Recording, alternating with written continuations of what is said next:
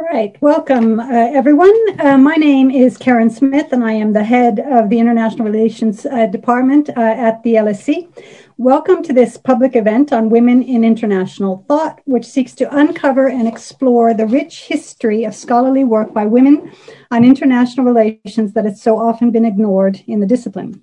We only have an hour, so I'm going to move straight to introducing our distinguished panel of speakers, and I'm going to do that in the order in which they will speak. First off, we have Patricia Owens, Prof- Professor Patricia Owens, who is director of the Leverhulme Research Project, Women and the History of International Thought, and co-editor with Katharina Rietzler of Women's International Thought and New History, uh, which is shortly, it has just uh, been uh, published. We also, secondly, then have Professor uh, Michael Cox, Mick Cox, who is Emeritus Professor of International Relations at the LSE, whose most recent work includes an introduction to a centennial edition of um, Keynes's The Economic Consequence of the Peace. He's currently working on a history of international relations at the LSE.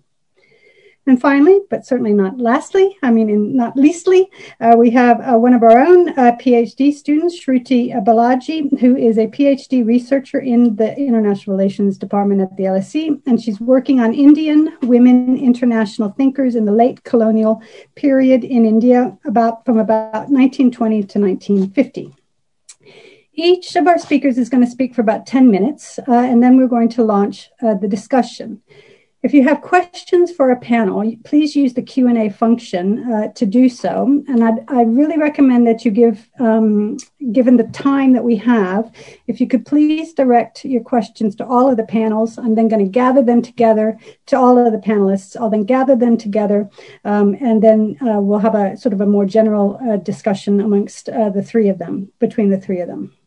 For those of you who tweet, the Twitter hashtag for this event is hashtag LSE Thought.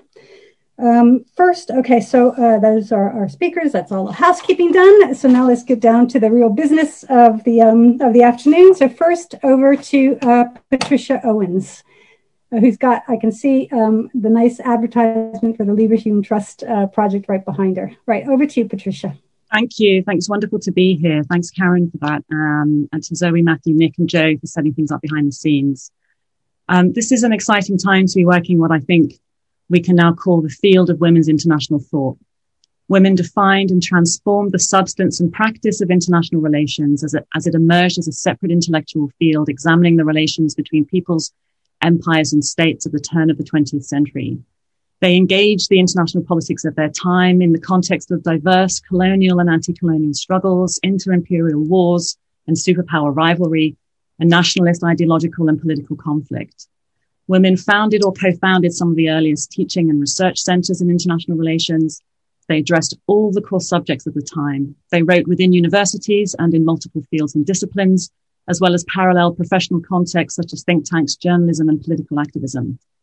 This wide ranging work took many forms and genres. It was well known and influential in its time. Yet if we examine the contemporary field of international relations, its history and its scholars, it is, it is as if this past never existed, as if women had hardly lived, thought and practiced international relations as scholars, advisors and policymakers, as journalists and as public intellectuals.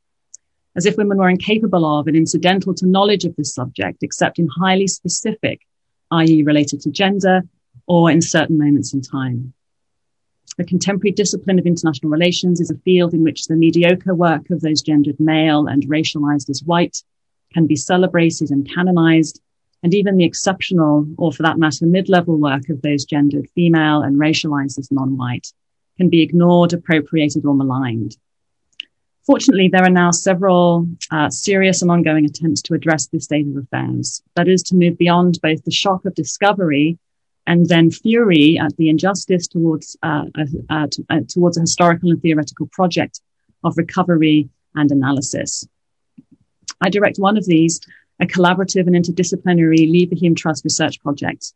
My brilliant co-investigators are Sussex historian Katharina Rietzler, international political theorist Kim Hutchings at Queen Mary, and Oxford PhD researcher Joe Wood. Historian Sarah Dunstan just completed a two-year postdoc and is now at Queen Mary. Our first cross-disciplinary co-edited volume, Women's International Thought and New History, has just come out. Um, and its teaching companion will be out later this year, an anthology called Women's International Thought Towards a New Canon. We think this will be the largest collection of international thought in print, comprised of 104 selections by 92 different thinkers. Much of this work is little known, difficult to access, or out of print. We make some of it available for the first time, and some of it is, is newly translated. We certainly do not think that anth- anthologizing is a solution to the problem that precipitated and justified the volume. Um, however, like canon formation itself, anthologizing is fundamentally pedagogical and often conservative, but, but not without radical potential. So let me mention two other concurrent and kindred projects. One is on women's erasure from histories of international law, led by Immi Tallgren at Helsinki, who is also a visiting fellow at the LSE Center for Women, Peace and Security. And at the EUI, Glenda Sluga, who's been working in this field for many years, is leading an ERC project incorporating a history of women thinkers in international institutions. The goal of our Leverhulme project is to begin to systematically map, document, and analyze as much as we can the range and complexity of historical women's international thought. Our focus is narrow on Britain and the United States in the early to long mid 20th century, but not only within universities or only Anglo American thinkers. Building on and extending work in Black intellectual history, many of our thinkers are of African and or Caribbean descent. Indeed, without doubt, the most sophisticated contemporary literature on women's international thought is in Black intellectual history. Here we find book length treatments of figures such as Eslanda Robeson, who studied at LSE in the 30s. LSE historian Imaobong Umoren has written on Robeson and also Paulette Nardal and Una Marson. Importantly, Black intellectual history is not merely a source of additional names to add to white women's IR or even of original theorizations of world politics. This work also offers a model of how we might approach women's international thought more generally including creative methodologies for when archives are hard to locate or non-existent, or when personal papers exist in fragments or not at all. Drawing on decades of feminist historiography, draws attention to the intimate and familial bases of all intellectual production. This includes the numerous collaborators who were central to the production of great texts and great men that are erased in canon formation, and it draws attention to the importance of a wider range of genres and locations for international thinking. Of course, the existing separation between Black intellectual history from general histories of international thought or white histories of international thought does not arise from a natural separation of fields. It is a product of the deeply racialized and gendered history of the discipline of IR itself, from its deep-seated assumptions about intellectual significance and influence. In this context, the really urgent task, of course, is to recover and analyze women's international thought from around the world this is why Shruti Balaji's work on Indian thinkers that we're about to hear about is so important. And there are several other PhDs on the way. In the next two years, we plan to organize collaborative workshops on uh, global intellectual histories of women's international thought. For this talk, I was asked to address LSE Women International Thinkers. LSE, of course, was an important site of women's international thinking in the early to long mid 20th century in Britain. It has also been a wonderful source of support for the dissemination of work on this topic, and this includes hosting a project conference in May next year, which will coincide with the opening of a public exhibition on women thinkers uh, at the main library exhibition space. I'm grateful to the International Relations Department for that support. Um, please look out for the call for papers coming soon and information on the exhibition early next year. Mick is going to speak about two figures who worked in the IR department, Coral Bell and of course Susan Strange, the only academic woman in the entire history of the field to receive close to the recognition that she deserves.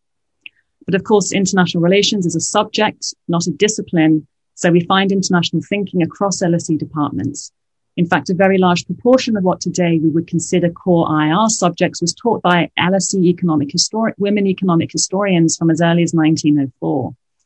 In the forthcoming anthology, those with LSE connections include Susan Strange and Coral Bell, but also Lillian Knowles, Eileen Power, Lucy Philip Mair, Eslanda Robeson, Barbara Wootton, Louise Holborn, Ursula Hicks, Edith Penrose, Eleanor Lansing Dulles, Persia Campbell, Rachel Wall, Margaret Lambert, Margaret Read, and Sudha Shenoy. Others we didn't include are Vera, Vera Anstey, Hilda Lee, and Dorothy Pickles. In my short time that remains, I'd like to say something about Lucy Philip Mair, to, illustrate, to illuminate just one of the mechanisms through which women are written out of IR's disciplinary history and wider intellectual history. I'll also say something briefly about Eileen Power to highlight how women's marginalization has contributed to IR's failure as an intellectual project. Lucy Philip Mair, she's the one wearing the, glass, the glasses, uh, was among the first cohort of scholars hired in the LSE's Department of International Studies, established in 1927. She was a prolific writer, teacher, and advisor of governments on colonial administration, one of the centrally important IR questions of her day. She was a high profile figure in white women's IR. She taught a large percentage of LSE IR students until 1945, when due to a reorganization of subjects, she was migrated to the, she migrated with one wish to back migrate to the new anthropology department. Mair's erasure from disciplinary history began with her erstwhile colleague Charles Manning hold of the Montagu Burton Chair between 1930 and 1962. Mair and her subject of colonial administration were first written out in Manning's internal accounts of IR's history at LSE. But perhaps worse, not a single woman was hired in the department during Manning's tenure. That is, between Mair's appointment in 1928, two years before Manning, until two years after he retired when Dorothy Pickles was appointed to teach foreign policy in 1964. That's 36 years. In other words, Charles Manning was not only a white supremacist supporter of apartheid, he kept women off the IR faculty while marrying one of his own students, Marion Somerville Johnson. Manning's reign was not only marred by racism and misogyny, but also, and necessarily so, intellectual impoverishment. Susan Strange held Manning in contempt, referring to his conferences as dreadfully constipated, and she was rightly dismissive of the intellectual and institutional heritage that he left. Indeed, during the 1930s at least, far more interesting international relations work at LSE was from another figure also completely missing from wider intellectual histories of British IR. LSE students flocked to Eileen Power's lectures on the great powers and the comparative world history of East and West. She was well known as a writer of popular international history for consumption by workers and young people, an important and largely neglected part of IR's own intellectual history. Maxine Berg has written a fantastic biography of Eileen Power. In marked contrast to her male contemporaries' failed attempt to develop a structural social theory of international relations, Power attempted to write ambitious international world, social, and economic history. Among her papers are 28 chapters of an unpublished introduction to world history from the medieval European, Arab, and Chinese empires to the end of the 18th century. There are obvious limitations to Power's work, including its Orientalism, but there should be no doubt that the erasure of power, women like power, working in Britain, but also around the world, concerns not just the past of international thinking and only women. It has shaped all international thought and the entire history of our field. It has impoverished our understandings of what international thinking was, is, and could be.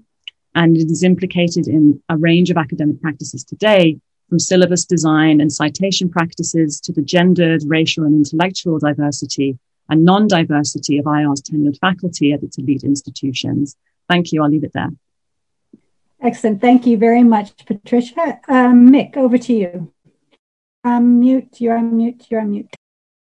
I, I said, Karen, I always start with a mute, and then I end up talking far too much, just like a man.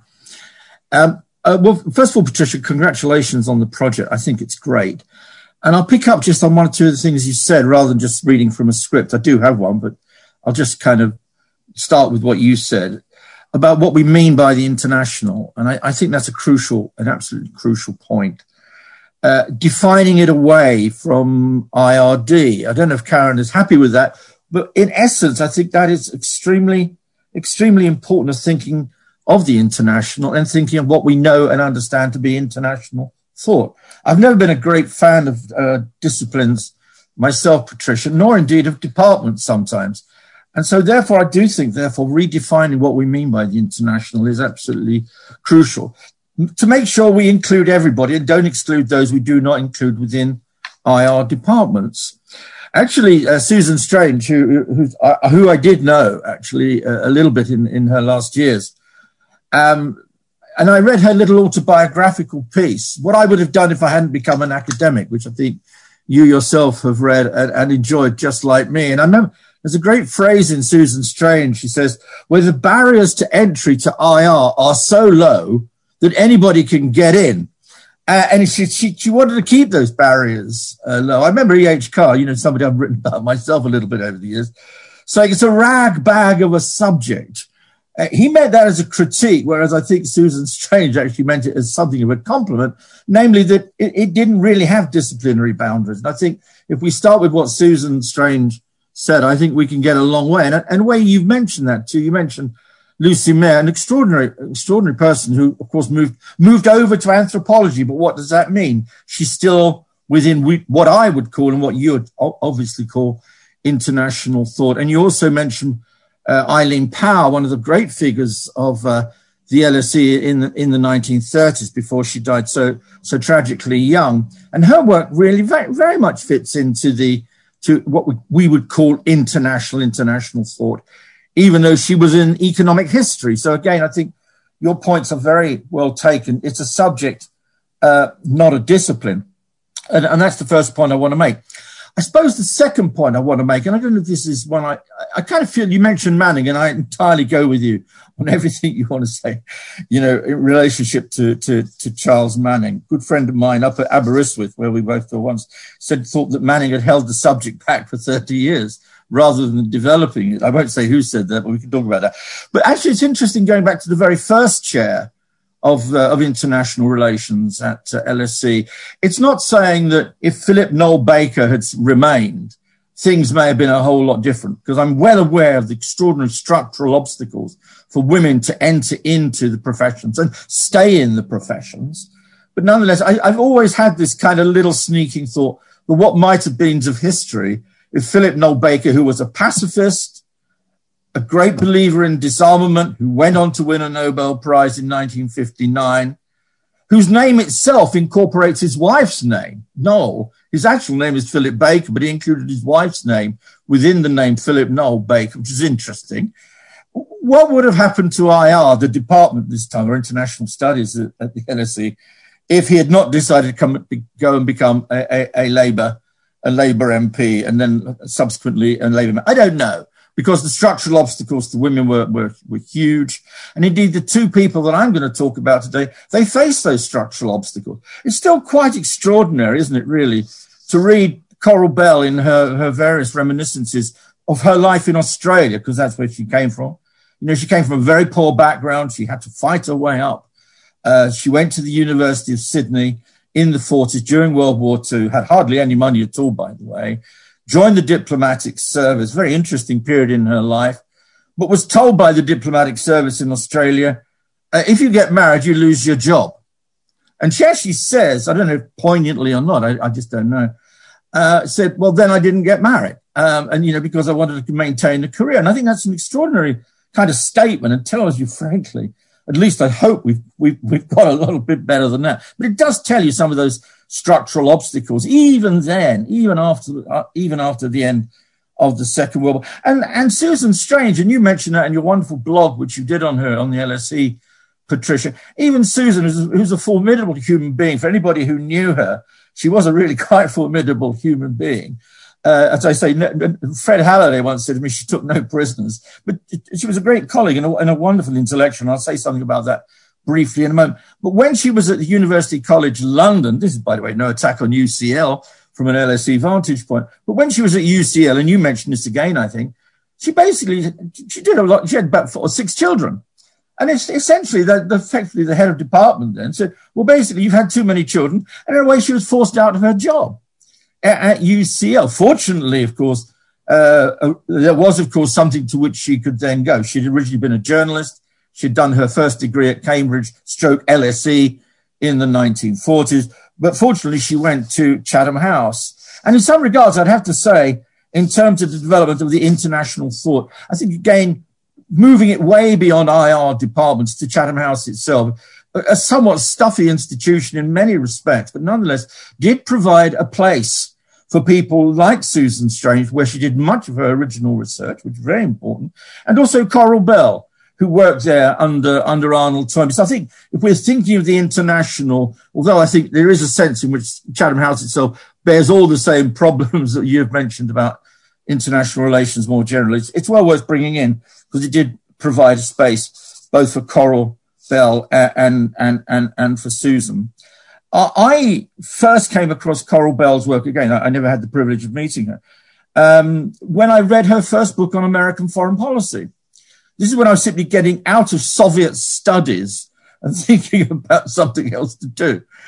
And I came across this book, and, and to my mind, the book that she wrote on negotiating from strength, study of US foreign policy in the early Cold War period, is still one of the top five books in my, in, in my kind of way of thinking about studies on American foreign policy. And I think one of the things I'd say about Coral Bell, who of course later returned to Australia, um, where she's much celebrated, of course, particularly at the ANU, that it's her work on strategy, her work on US foreign policy, written as a non-American. And I'd also want to make that point. What made her work so good, if I might say so, that she wasn't American?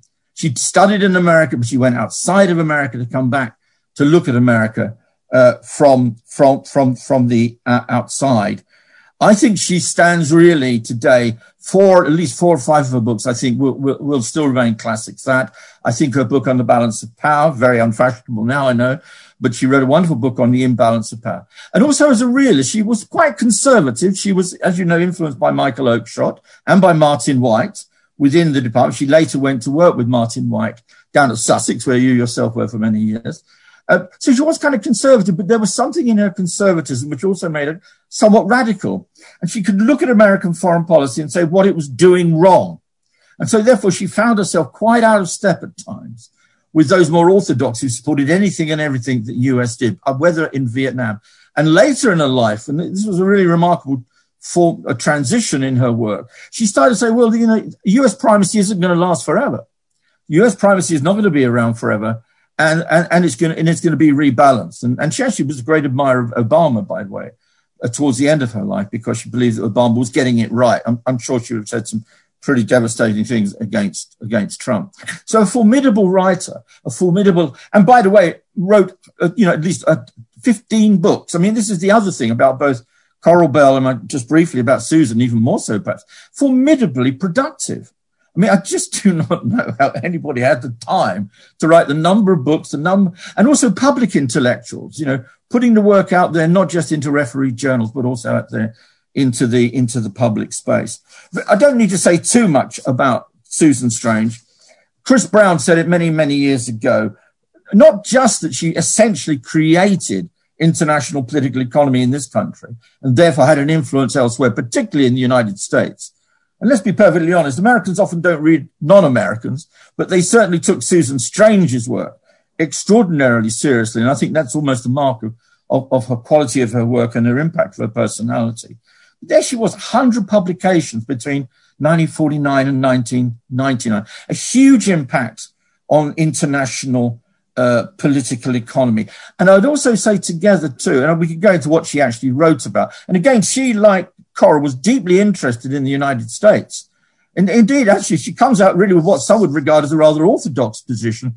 She actually was very keen on the American empire remaining, in a sense, structurally at the heart of the system. It's quite an interesting kind of argument. You know, she doesn't kind of, she doesn't believe in American decline, she wrote very much, much against it.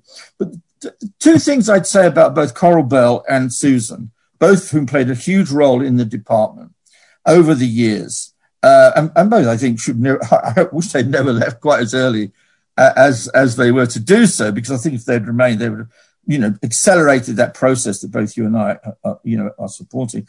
But I, I wonder, and I'd like to get your thoughts on this, Patricia, within the framework of an IR department now, not in the broader frame of international thought. The way is it? Could we could, we say that both Coral Bell, together with Susan Strange, and I know they were very different kinds of personalities with different kinds of views could we say that they really opened the door for later developments within, not just within inside IR of the discipline, but opened the door for women to enter into the in, into the profession in, in a much more serious way themselves.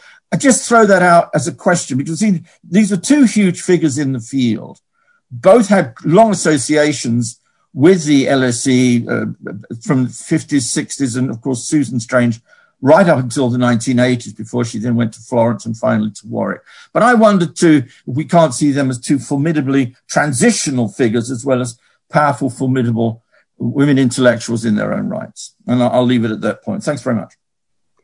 Thanks, Mick. I would just, uh, I just sort of wanted to add that that marriage bar in the foreign services in Western countries lasted often until the 1970s. So it's okay. not so, um, um, it's actually pretty recent um, development. Uh, sure. That we've we that there's been some degree of modernization.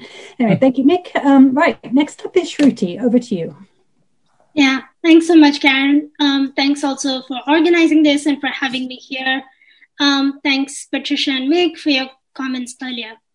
Uh, like Meg, I have a prepared thing for today, and I'm going to get to that. But I just wanted to add to Patricia's point about Eileen Power. Uh, I've been reading this book, uh, which is kind of a memoir slash autobiography of this um, Indian uh, politician and also social activist called Renuka Ray. And she actually studied, um, she went on to represent India at the General Assembly, UN General Assembly at some point in the 50s. She uh, attended the LSE at some point as a student and studied international history. And she actually credits Eileen Power with actually uh, as someone who got her to think critically about the international and about histories of empire and so on and so forth. And she quite funnily contrasts uh, Eileen Power to Lillian Knowles, who she calls quite racist and thinks that some of Lillian Knowles' stuff about uh, uh, talking about the greatest empire the world ever saw carrying the white man's burden to, to the remotest corners of the world. So she found that LSE was the place where um, a lot of her critical thinking about the international began at that point, but again, not at the IR department, at the international history department. So something there about um, departments and, and um, thinking and boundaries. Uh, anyway, so moving away from the LSE story a little bit now.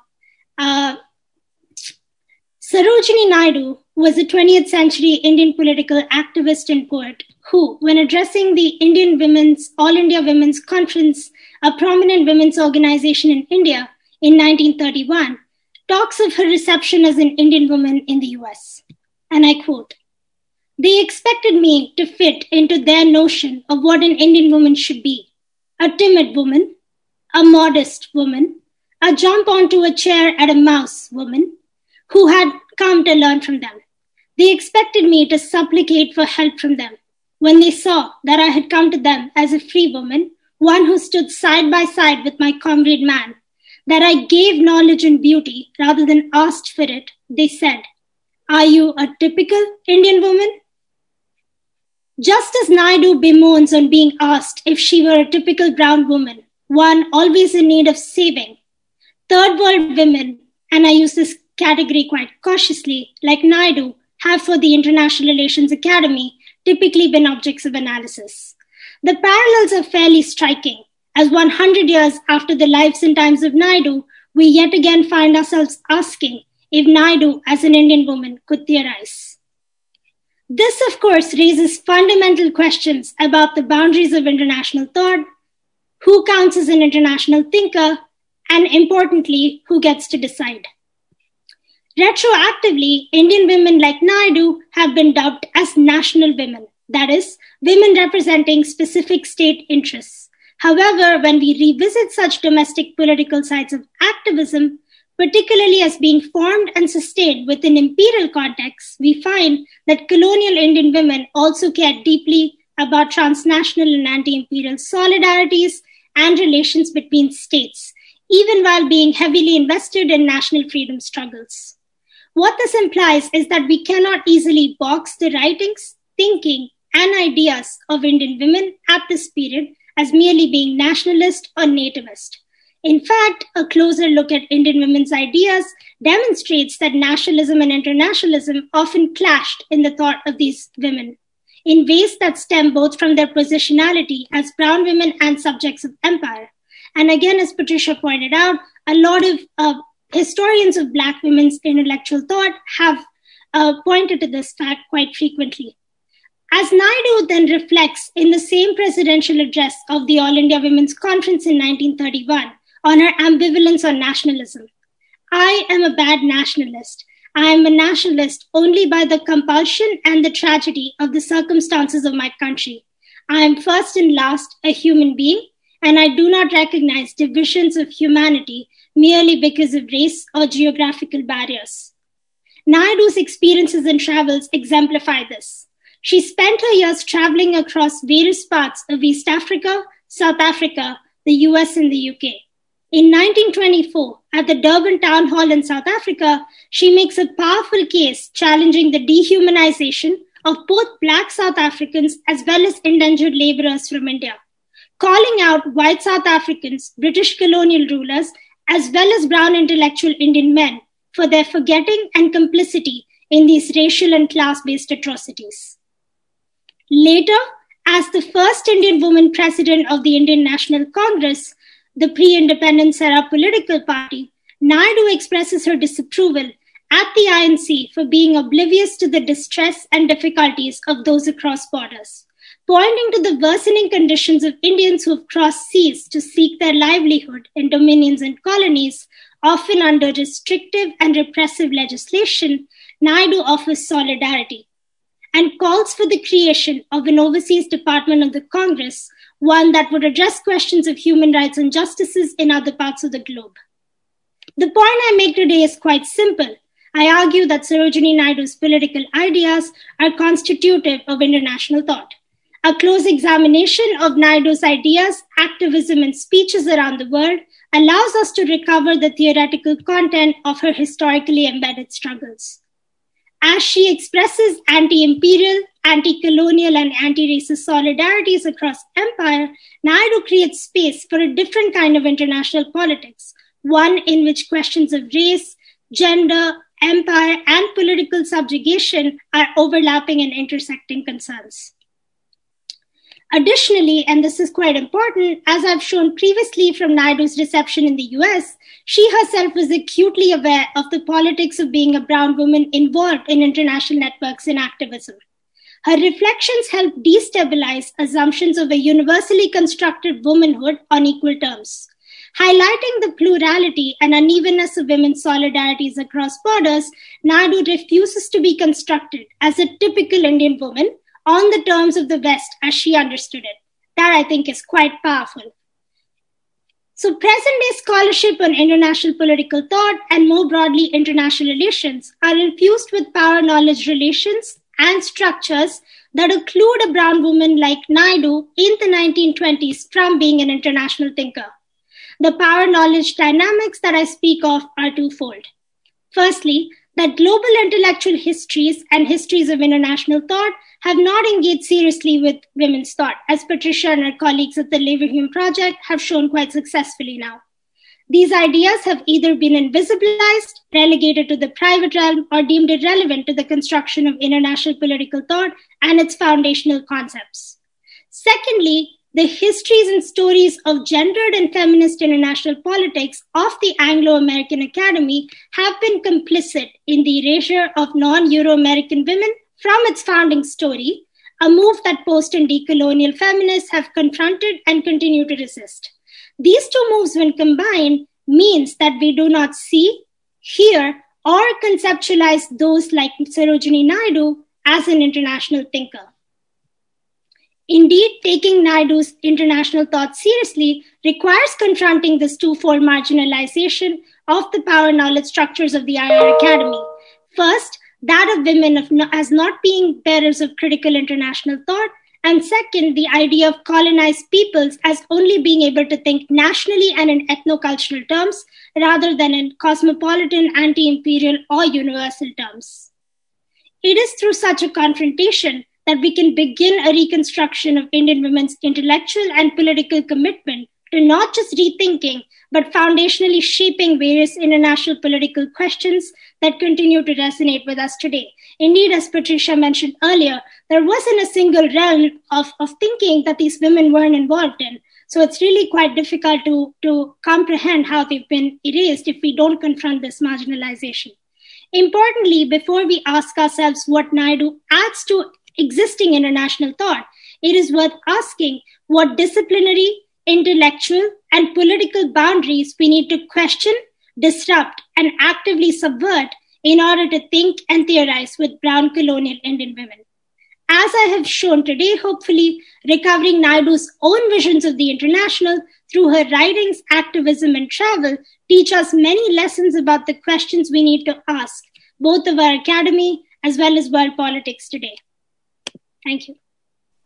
I'll stop there. Yeah, great. Thank you very much. Wow, perfectly on time. Well timed. Um, so uh, we're going to open this up for questions. Um, if you want to ask a question, use uh, the Q and A uh, function. And um, as the chat says, please state your name and affiliation ahead of your question and your location. Uh, we'd love to hear from you. But I do have, a, I mean, I think that um, uh, uh, you know this the, this work on recovering and analyzing and adding um, back women into the, you know our understanding of international relations. It's kind of what what it is. I think is is extremely exciting and opens up all sorts of possibilities. So the first question, though, I would have is because Mick, we are, I am the head of, of, an, of a department that, that does claim, you know, that we, we're very jealous of being a department, um, uh, you know, maintaining maintaining those boundaries. Mm. But in terms of what we teach students, you know, mm. in other words, refashioning how we we rethink the canon or what we want them to read and learn. Mm I'm just wondering if I could sort of maybe, uh, you know, take this opportunity as questions are starting to arrive and um, is pick your brains about, you know, what, how, how do we refashion um, what we teach students about international uh, relations? Maybe if just you have some well, brief, yes. two, two, three points perhaps. Oh yeah, I know. That's a big question, and, and we only have, you know, there are other people who want to speak, so I'll be very, very brief on that. Look, I think in some ways, looking at the way that I first started looking at international relations or what was on the program, say, of international relations where I taught it at Aberystwyth back in 1995. And then, you know, if you look at it, if you look what is now being taught and the way it's being taught and the questions that are being asked, it seems to me that there's been a very large, there has been a big transformation in the, in, in the subject uh, already. I mean, Shruti, I think already has touched on that. And I think also Patricia herself has done so, you know questions about gender, questions about race. All these things are also being forced onto the agenda by what's happening in the world out there as well. I mean, you know, I think that is also really quite crucial. You know, if we go back and think about what was being taught as IR, I don't know, back in Manning's day, or I uh, even compare that with what was being taught in the days of Philip Noel Baker. You know, Noel Baker was an idealist, Manning clearly was not. But if you move on through IR in, in, in, in LSE through, through some of those people like Noel, it's pretty traditional institutional stuff. None of it, in a sense, needs to be dispensed with. I think I'm, I'm traditionalist enough to think we do need to do foreign policy analysis. I actually do think we need to do some countries as well. Uh, and, and, and, and certain regions. So I don't think we need to jettison everything that's gone before. Not at all, not in the least. But I think we're already beginning to see a reshaping of the discipline, partly because of who's coming into the discipline now, or into the subject, to use the phrase more, more readily acceptable. Who's coming into the subject now? It's changed dramatically. There's one, one little picture I've got in my mind, and this is the very last point, Karen. I know I've gone a bit too much.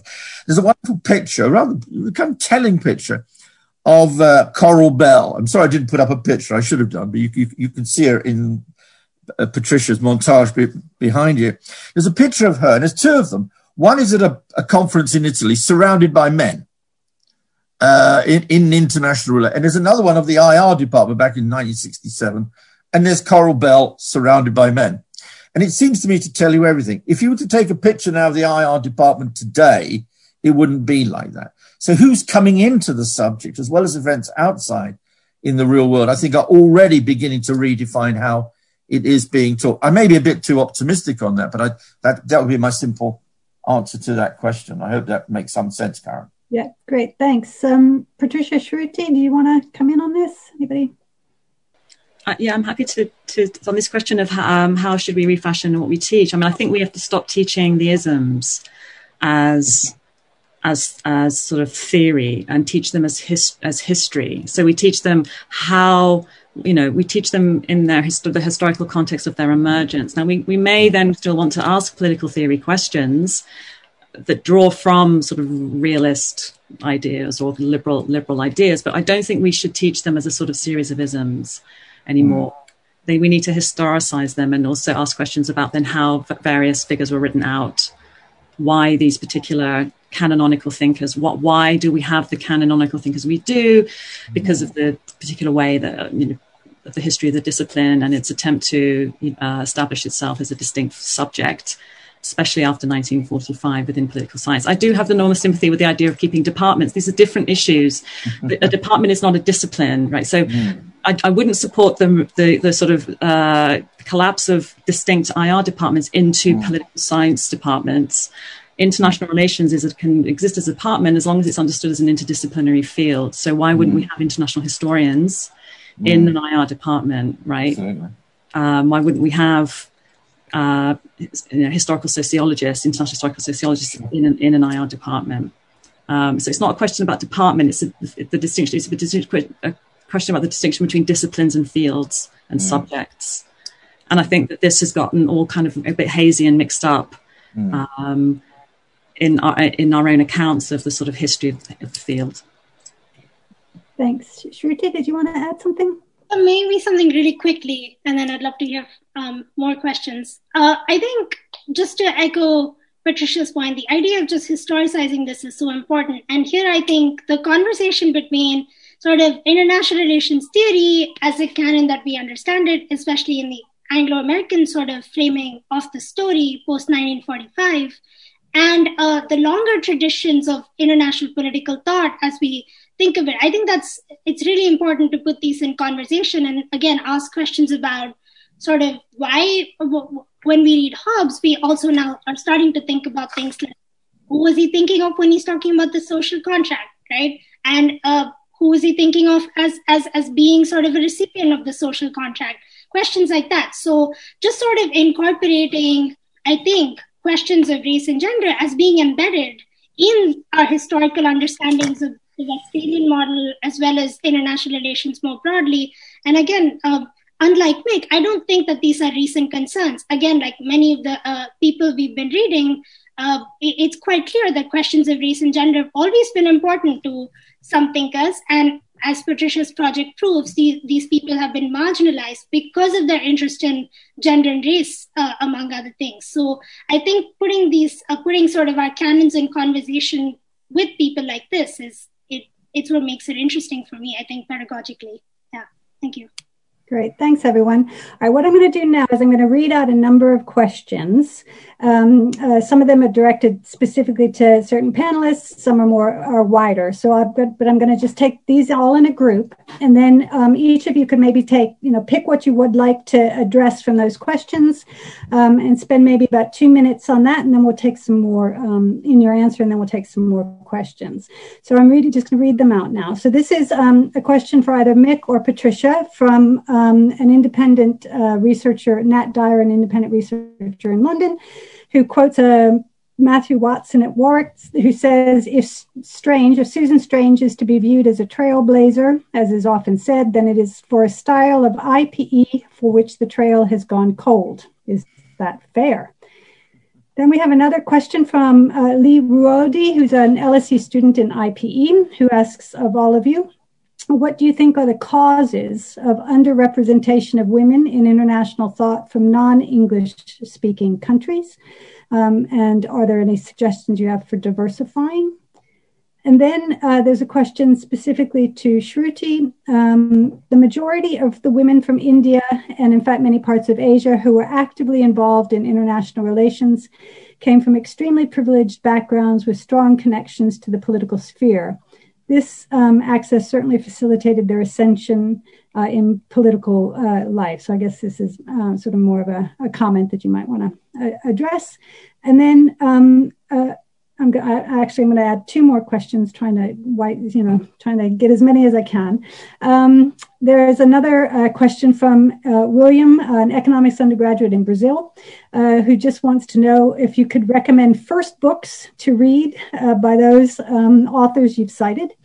Uh, and then another uh, question from Shruti Sinha, um, who asks, actually, this is a question I'm particularly interested in myself. Can an increased presence of women as leaders and negotiators of international policy, international relations, have an impact on feminist international thought, and what kind of impact or influence might they have?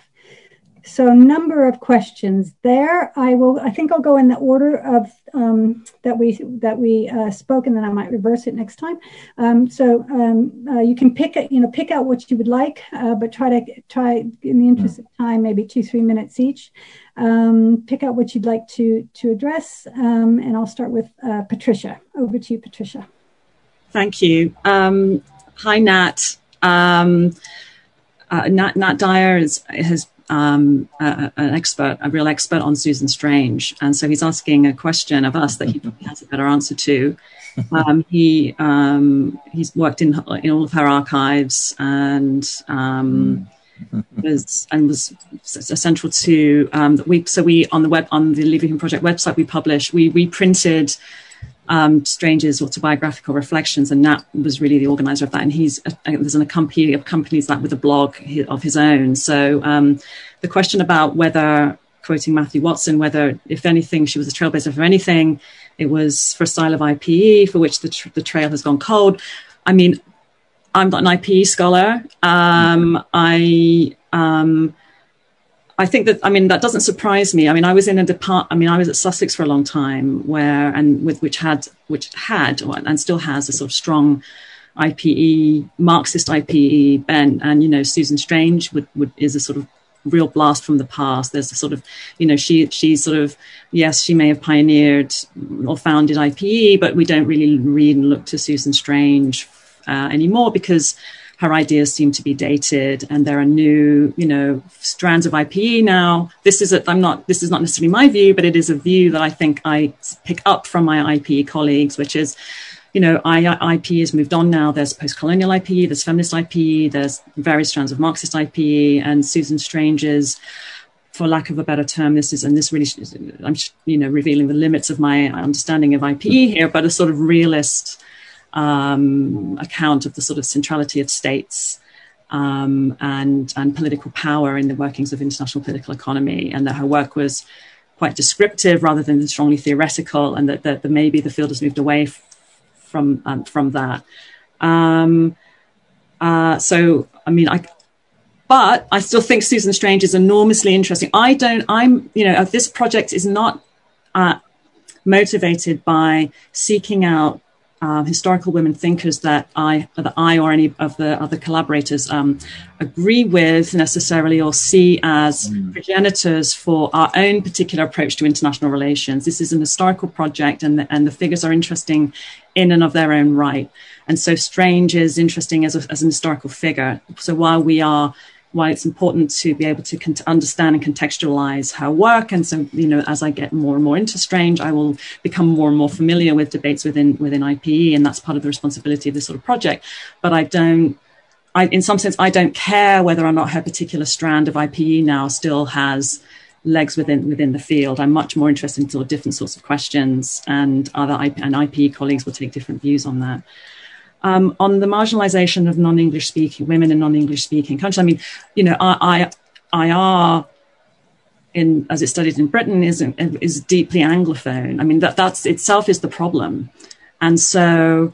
But this sort of project already is necessarily collaborative, and you know, they're, they're you know, the way beyond that is the scholars with, with language skills, with an understanding of particular regions or parts of the world can do recovery and, and contextual analyses of women from around the world. And that project needs to be done by people with those with those skills, right? So what I what we can't do in this project, what we're not doing in this project is as a sort of an encyclopedia of, of women, women international things from around the world, a sort of notable women history, which was one of the earliest and you know in some sense i don't mean to criticize the sort of that sort of notable history approach to, to women's history which you know was important in its time but we are doing a sort of different kind of intellectual history project which demands you know much kind of more kind of deeper analysis of of of, of thinkers. And so you know shruti for example um, you know is doing her work. There are women you know there are i know people who are starting projects on brazilian women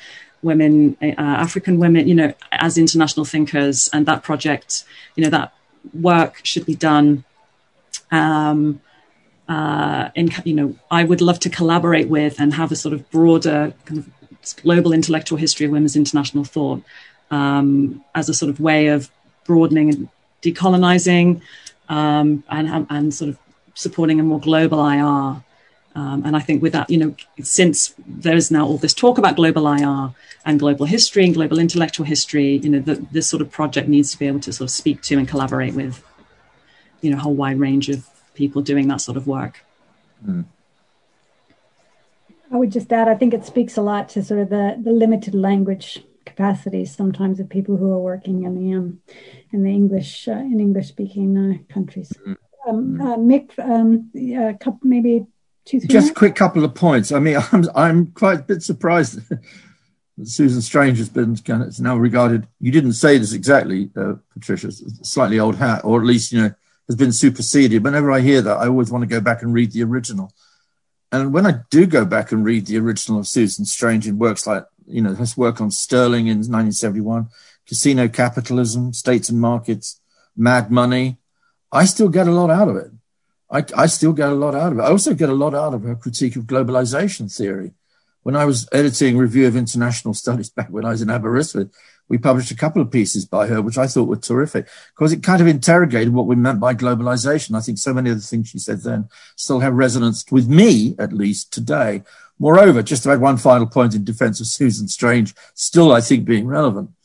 Uh, I, I'm, I've been very much engaged myself, very state centric, I know, very traditional in one sense, you know, thinking about the nature of American power and whether or not it's actually in decline or not. This is an old, old debate. You know, I've been involved in that for far too long. Uh, but nonetheless, I, I, still think that Susan said, Susan Strange said some extraordinarily important point about structural power. And I think the theory of structural power, which she developed in the late 1970s against a whole range of decliners then, still, it seems to me, talks to me uh, today. What was the other question about favorite books? Uh, uh, Karen, did I pick that one up right? If you can, yeah, just one, one, one book of some of the authors that you've that you've mentioned. Oh my goodness me! I I, I like Casino Capitalism a lot by Susan Strange. And although it's an historical work uh, of Coral Bell, I like her very first book on positions of strength, which actually is a brilliant analysis of how American foreign policy was formulated.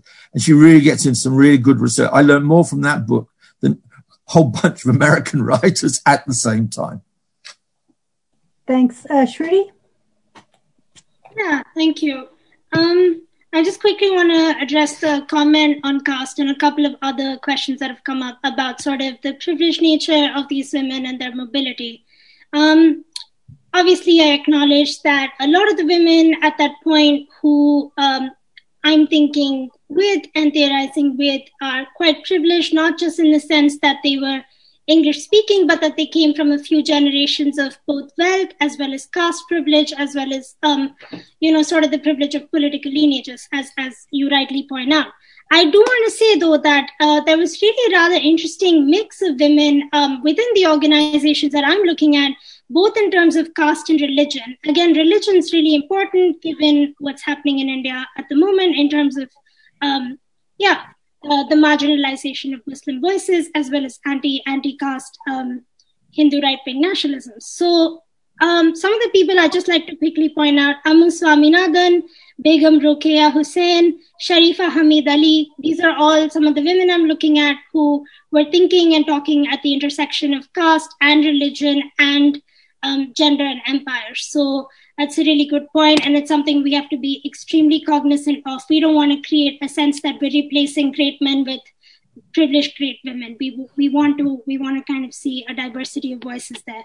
Um, just Shruti's question. Shruti is actually a good friend of mine, also at the LSE. Her question about um, an increased number of whether an increased number of uh, women in the public sphere now, especially within as voices and leaders and negotiate, negotiators of international policy can have an impact on feminist international thought? Well, I think it takes kind of a, a, our projects, and I think I speak for Patricia here as well, come from a feminist sensibility because it requires a distinctively feminist approach to be able to recover these voices. Not that, that we're only interested in women who are talking about feminism, not that we're only interested in women who are um, thinking through questions of gender. Again, we want to sort of exemplify and show, I mean, a, a, a diversity of voices and, and, and sometimes we disagree with the women we're theorizing with and about.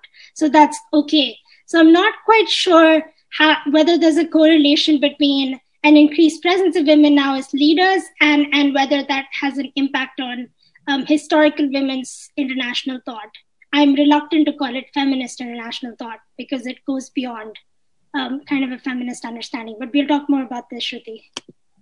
All right, great, thanks. All right, I've got one last question. Uh, so this, you know, keep uh, it's an excellent question from one of our own um, IR students, undergraduate students in the department, um, who uh, who um, prefaces this by effectively um, pointing out that the criteria for what counts as proper IR thinking was pretty much was almost certainly based on uh, specific Western standards, which caused much of non Western women's thought to be erased. So, what kind of documents and texts can we use or have been used to identify women's contributions to international thought in the global south? So that's from Vibhuti Vijay, one of our own um, undergraduate students. Um, I'll go in the reverse order, actually, um, of the panel. Uh, Shruti, over to you first. Yeah, uh, thanks, Vibhuti. That's actually a, a, really good question and speaks to my research quite a bit. I think the uh, I'm I'm knee deep in archival work in India at the moment, and um, honestly, uh, for the other question about books to recommend, I I have none because um, a lot of mm. these women weren't systematically publishing their ideas in the form of a theory or, or thinking through questions in a in that sense. Doesn't mean that they weren't actively involved in in thinking through the international. So you know sometimes it's looking through fragments looking through personal correspondences looking through their speeches their public presence media accounts. And you have to put a lot of this together and it's it's painstaking but important work. And I absolutely agree with you that if we go in with kind of a preconceived notion of what we want to find or what we think IR is, you're unlikely to find that a lot of Indian women were doing that. So you kind of have to keep a very broad mind. And as Mick and Patricia pointed out earlier, rethink what it means to do international theorizing to be able to think with women who weren't um, from the West. And again, it's hard to kind of clump them all together as well. There were diversity of voices. So that's my kind of quick response to that. Um, was that the only question? Yeah. Right. I'll stop there. Thank you. Thank you, uh, Mick. Did you want to? Uh, uh, very briefly, I mean, I want. I mean, that work must exist. I have to say that I'm not familiar with it. One of the things I would, however, suggest. Well, I'm familiar with some of it. One of the things I, however, say is also look at women activists in the global south. At the moment, this is after all the week of International Week of Women after 8th of March, and looking at what women are doing at the moment in Mexico. You know, the struggles of women which are taking place in India.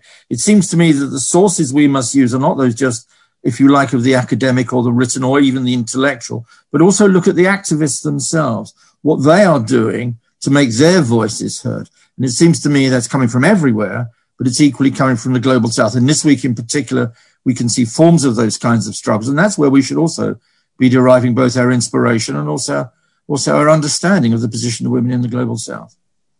Great, thanks, Mick. Uh, so, last word to Patricia. Did you want to add anything? Yeah. Uh, um, so, being um, being aware of the different genre in which international thinking uh, occurs is absolutely indispensable to recovering and analyzing international thinking from from around the world. But it is also you know, it's indispensable for thinking about women's international thinking in, in the metropole, in the, in, in the core. So in the anthology that we're, that's coming out later this year, we include selections from books and articles, but also teaching materials, journalism, internal memoranda, funding bids, book reviews, pamphlets, letters, radio broadcasts, speeches, memoir, and poetry. All of those appear in the anthology, as well as you know extracts mm-hmm. from sort of big big books. But we cannot. I mean, what IR has the, one of the flaws of, of, of, of, IR has been that it is obsessed with the sort of big, big, great books by the big, by the great men. And, you know, this has impoverished our understanding of international thinking. And even the big books by the big men are, you know, are full of, you know, you know, a lot of it is garbage. So you know, but when yet we elevate that. So I think that um, this is again, th- these are not new insights. This is this is standard fare outside outside of IR. You know, within historiography and other fields, this is common practice. So you know, yet again, we're we're coming a bit late, but it but you know, this is that's that's fine. We're doing it now, and um, you know, so again, it is an exciting time to be doing international intellectual history, and especially women's international intellectual history. Completely, absolutely agree with you. Um, uh, excellent panel, everyone. Thank you very much, Patricia, Mick, and Shruti, for joining us. Um, uh, I think uh, we all now have a much longer um, reading list uh, to go through, an exciting reading list uh, to go through. Um, so thank you all. Thank you to the audience for joining us, for your wonderful questions, um, and uh, take care. All right, bye-bye.